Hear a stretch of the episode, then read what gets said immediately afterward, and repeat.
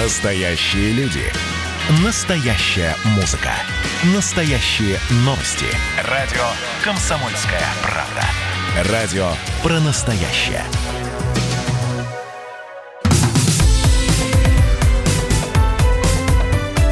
Как дела, Россия? Ватсап-страна! Ливанский Бейрут смывает кровь и расчищает, продолжает расчищать завалы после взрыва в местном порту. Он случился в понедельник, и по словам премьер-министра Ливана Хасана Диаба, причиной взрыва стало ненадлежащее хранение почти трех тонн аммиачной селитры. У соседних зданий, а также у тех, которые расположены в радиусе нескольких километров от места взрыва, выбиты стекла, разрушена часть построек, то есть можно представить себе, какой разрушительный силы был этот самый взрыв. Но слова премьер-министра Ливана – это одно. Заявление Дональда Трампа про случившееся в Бейруте дает повод для размышлений, потому что, по словам американского президента, там имела место не просто неосторожность при сварочных работах, там имела место спланированная, подготовленная акция. Слово «теракт» Трамп не произносил. Но своими словами намекал на то, что просто так такое количество аммиачной селитры взорваться не могло. Жертвами взрыва стали более 130 человек, пострадали более 4 тысяч жителей города, десятки тысяч лишились жилья. На прямой связи с нами фотокорреспондент «Комсомольской правды» Владимир Веленгурин, который в Беруте находится. Володь, приветствую тебя, здравствуй. Э, здравствуйте, добрый день. А, насколько сейчас, вот э, спустя сутки с небольшим, люди пришли в себя, потому что когда мы вчера с местными жителями разговаривали, там была растерянность полная, потому что больницы переполнены, за чей счет восстанавливать жилье непонятно, как лечиться не совсем ясно. Что сейчас на улицах происходит в Бейруте? А, ну, на улицах Бейрута проходит обычная жизнь. А, большой поток машин, светит яркое, жаркое солнце, сейчас температура где-то под 35. Единственное отличие от этой жизни, это улицы, которые располагаются поблизости от, э, поблизости от морского порта. Я был сегодня и ночью, и сегодня повторил свою прогулку по набережной, которая тянется вдоль порта от порта ничего не осталось. Территория, ну, так. территория, есть... да, Володь, территория закрыта. Ты наблюдал это все со стороны или тебе удалось попасть? Нет, э, э, значит, на территорию порта попасть нельзя. Охраняют военнослужащие, причем военнослужащих очень много.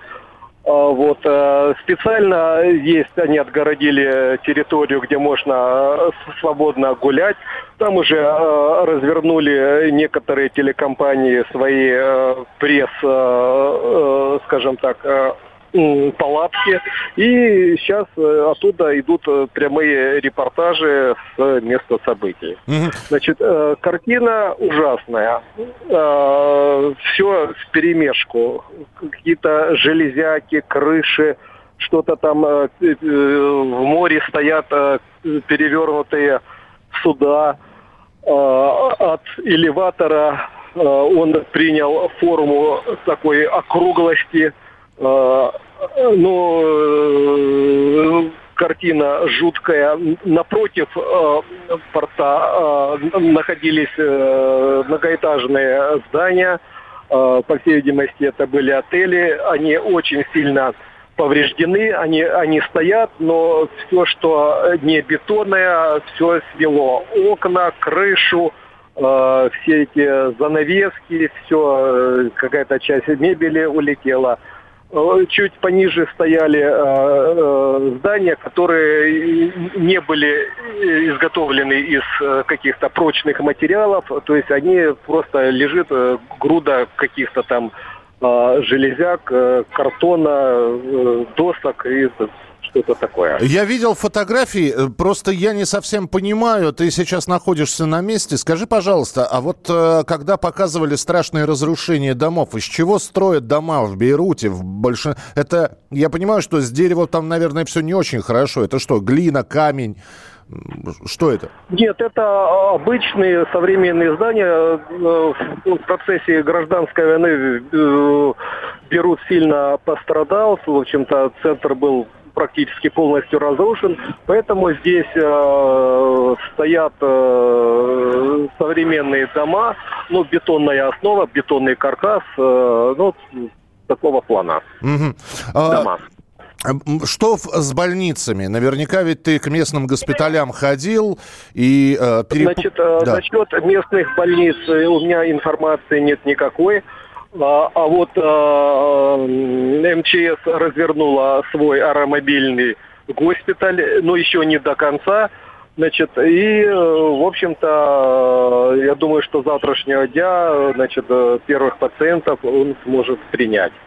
А спасатели э, свою э, работу начнут завтра с утра. На, месте завалов они э, будут искать э, потерпевших и э, будут помогать э, их выбраться. Спасибо большое. Владимир Виленгурин из э, Бейрута, наш вот корреспондент, фотографии, которые делает Володя с места событий на сайте «Комсомольской правды». Можно посмотреть www.kp.ru. Михаил, вы оговорились, каких трех тонн? Нет, я не оговорился. Э, во-первых, я не сказал точно трех тонн, я сказал почти трех тонн. Э, там 2750 тонн аммиачной селитры. Почти три тонны. Так что нет, я не оговорился. Это та самая цифра, которая фигурирует во всех новостных свод, сводках. Спланировано это или нет, узнают только спецслужбы Ливана. Но о том, что город Бейрут жил на пороховой бочке, даже не на бочке, сопоставимой по силе с атомной бомбой, это точно. И где был глава города и правительство Ливана раньше? Это Александр написал. Александр, свеж, свежая новость, совсем свежая. Правительство Ливана сообщило – о том, что виновные взрыв, во взрыве помещены под домашний арест. Леша его знает, что они хотели этим сказать. Э, то есть э, виновные, значит, установлены. Кто это? Это ответственный за хранение этой аммиачной селитры. Это люди, которые проводили сварочные работы, но я боюсь, что от них ничего не осталось. Простите меня за цинизм такой. Так что о каких людях правительство Ливана говорит, и под домашний арест, а дома у этих людей остались или нет. Но вот э, это, как говорится, за что купил, за то и продаю. Это э, свежие новости только что от CNN пришли. И э, третий самолет МЧС с российской помощью прибыл в Бейрут. При необходимости группировка спасателей будет увеличена. Об этом сообщает руководитель оперативной группы ведомства Сергей Воронцов. Он рассказал, как проходят поисковые операции. На сегодняшний день у нас есть информация, что под завалами находятся люди. Будем акцент делать в первую очередь, конечно, на работу кинологических расчетов, беспилотных авиационных систем и, конечно, минуты тишины, когда будем искать, пытаться найти кого-то уцелевшего в этой трагедии. Это был Сергей Воронцов. А, да, я сказал просто 3 тонны. Я тысячу забыл сказать. Конечно. Спасибо вам за то, что следите. 3000 тонн. Конечно же. Спасибо, уважаемые слушатели, за внимательность, за корректировку. Видите, вместе делаем эфир. Продолжим через несколько минут. Как дела, Россия? Ватсап-страна! страна в Ливане сообщают, что разрушительный взрыв на борту Би, э, в порту Бейрута, который унес жизни более 100 человек и покалечил еще 4 тысячи, произошел предварительно из-за россиян. Стали, когда выяснять, откуда это взрывчатое вещество появилось, и оказалось, что это история, которая происходила еще в начале десятых годов, в 2013, когда российские и украинские моряки вошли в порт, чтобы оставить дополнительный груз, но там, э, во-первых, сломалась баржа, на которой перевозилась, корабль сломался. Во-вторых, э, бизнесмен Игорь Гречушкин отказался платить Бейруту за арендную плату. И в итоге и экипаж, и судно арестовали. Сам бизнесмен каким-то мистическим образом дистанцировался от этой истории. Целый год моряки были в заложниках и только через суд смогли вернуться домой. Наши журналисты пообщались с экс-капитаном этого судна Борисом Прокошевым, который подробно рассказал, как именно их груз захватили в порту, почему местные власти так и не обезопасили себя за такое количество времени. Э, кстати, единственное, что я должен сказать, что полчаса назад Борису стало плохо со здоровьем, поэтому мы не можем позвонить ему прямо сейчас. Э, с капитаном побеседовал корреспондент «Комсомольской правды» Роман Лялин. Он с нами на прямой связи. Ром, приветствую. Да, здравствуйте. А, Ром, скажи, пожалуйста, а э, какой возраст сейчас у капитана, если эта история происходила, мы возвращаемся там на 7 лет назад, сейчас сколько ему? Сейчас ему 70 лет. А, 70 лет, понятно.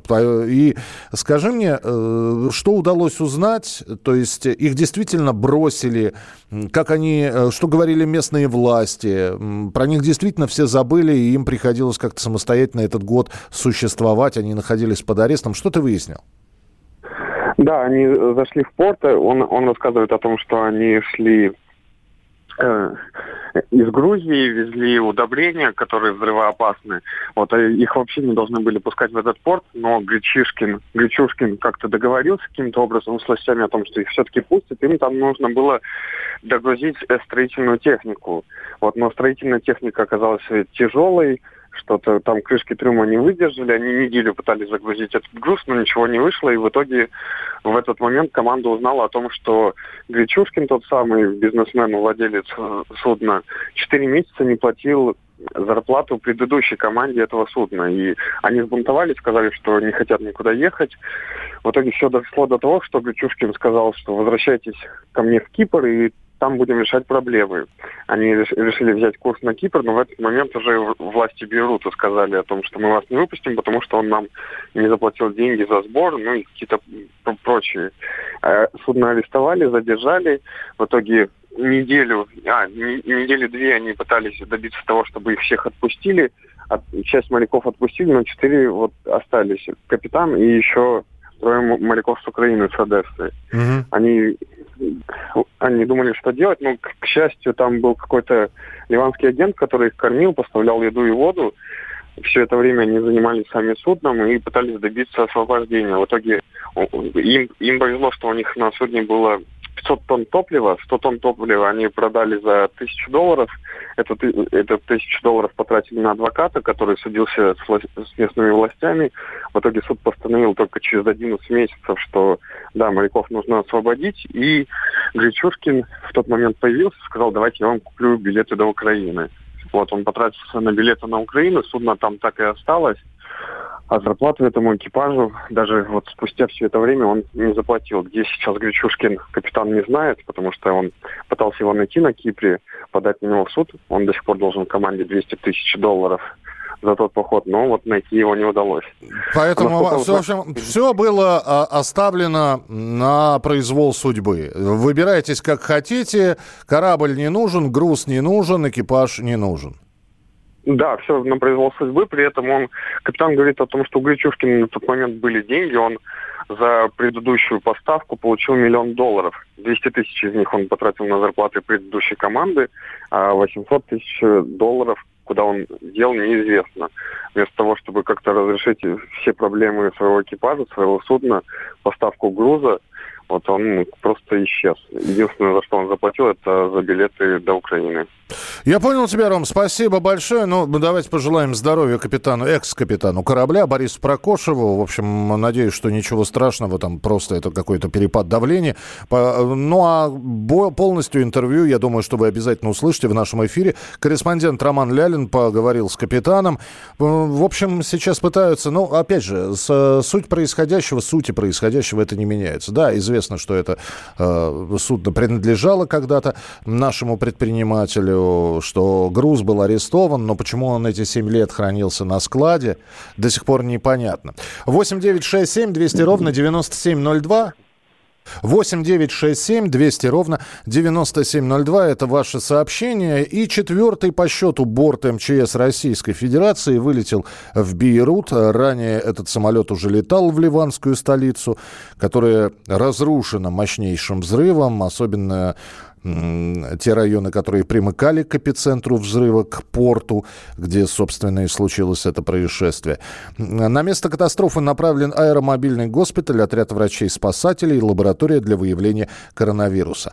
С нами на прямой связи корреспондент, фотокорреспондент «Комсомольской правды» Владимир Виленгурин. Он находится в Бейруте. Володя уже сегодня рассказывал, что столица Ливана продолжает жить обычной жизнью. Да, а, разрушение завода завалы, разбор завалов и вполне возможно поиски, потому что количество погибших, э, цифра до сих пор не окончательная, об этом говорят ливанские власти. Разбор завалов продолжается, но говорят, что в Ливии параллельно с этим проходит акции протеста, что люди выходят и э, высказывают свои претензии к правительству. Во-первых, по борьбе с коронавирусом, а во-вторых, они требуют помощи э, из-за того, что пострадали во время взрыва. Видел ли эти акции Владимир Веленгурин? Сейчас у него узнаем. Володя, еще раз здравствуй.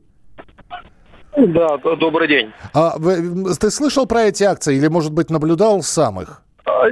Не, нет, про вот эти акции я не слышал и не наблюдал. Uh-huh. Хотя э, э, два часа назад я был свидетелем другой акции. Так. Молодежь э, с лопатами, граблями, ломами, ведрами, в чем э, много человек сто шли по улице. Видно, э, они шли, э, чтобы выполнять какие-то работы по расчистке города. То есть рабочих рук не хватает, такой можно сделать вывод? Э, ну, кроме вот этих э, ребят, я не видел, чтобы э, проходили какие-то серьезные работы. Дело в том, что пока спасатели еще на разборе, наши спасатели на разборе завалов не работают, то есть сейчас прилетела очередная партия спасателей центра Спаса. А, значит, вся группировка уже собралась полностью, и она уже готова к э, выполнению своих задач. А, сейчас, опять же, большое количество видео, Володь, мы, я, я наблюдаю о том, что на улицах, не сказать, что это массово, но то, та, то там, то тут э, сбор вещей, раздают питьевую воду, э, раздают бесплатную еду тем, кто пострадал. Опять же, наблюдается ли это, или там в в том месте, где ты находишься, этого нет? Ну, в том месте, ну, я э, э, находился достаточно долго, часа два, э, напротив морского порта, где произошел взрыв там это, э, э, э, это не, не наблюдалось. Не наблюдал. Спасибо большое. Владимир Виленгурин с нами был на прямой связи. Итак, специалисты МЧС развернули мобильный госпиталь в Бейруте. Макрон, Эммануэль Макрон, президент Франции, прилетел в Бейрут, чтобы осмотреть место мощнейшего взрыва. Он уже написал у себя в Твиттере, что Ливан не одинок. И действительно, многие страны сейчас готовы оказать гуманитарную помощь. Но вот Россия техникой и специалистами э, помогает. Э, направили уже несколько борт, бортов туда. И э, сами представители Министерства по чрезвычайным ситуациям объявили о начале э, операции по спасению. Они надеются еще, что спасут кого-то. Э, кстати сказать, что наши спасатели первыми прибыли в Бейрут для оказания помощи после взрыва. А, и по-прежнему заявление американского президента, которое таким, знаете, с большим вопросом оно висит, потому что основная версия и причина возникновения взрыва и пожара в Бейруте это неосторожное обращение при сварке, э, и рядом был склад которые и находящиеся на складе вот эти химические вещества сдетонировали. Между тем, президент США Дональд Трамп говорит о том, что это была атака, не выдавая далее никаких подробностей. Следим за развитием событий э, и в Москву вернемся, в Пресненский суд, где второй день слушается дело Михаила Ефремова. Ваше сообщение 8967 200 ровно 9702. Как дела, Россия? Ватсап-страна! страна